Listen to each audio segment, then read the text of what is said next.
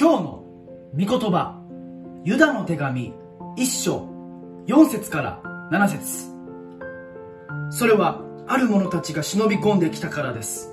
彼らは不経験な者たちで私たちの神の恵みを宝珠に変え唯一の支配者であり私たちの主であるイエス・キリストを否定しているので以下のような裁きに遭うと昔から記されています。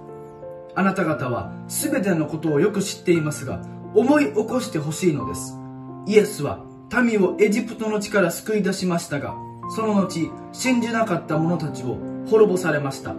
またイエスは自分の領分を守らずに自分のいるべきところを捨てた見つかいたちを大いなる火の裁きのために永遠の鎖につないで暗闇の下に閉じ込められました。その見つかいたちと同じようにソドムやゴモラおよび周辺の町々も陰行にふけって不自然な肉欲を追い求めたため永遠の火の刑罰を受けて見せしめにされています。イエスがキリストであることを完全に否定して宝珠の限りを走っている者この者には最後滅びが待っています。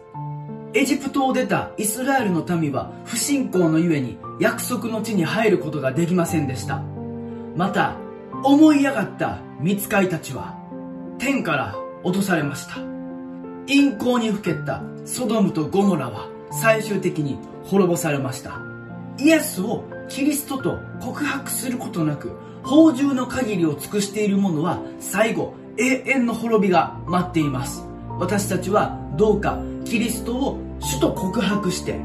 敬虔な生き方をしていこうではありませんか。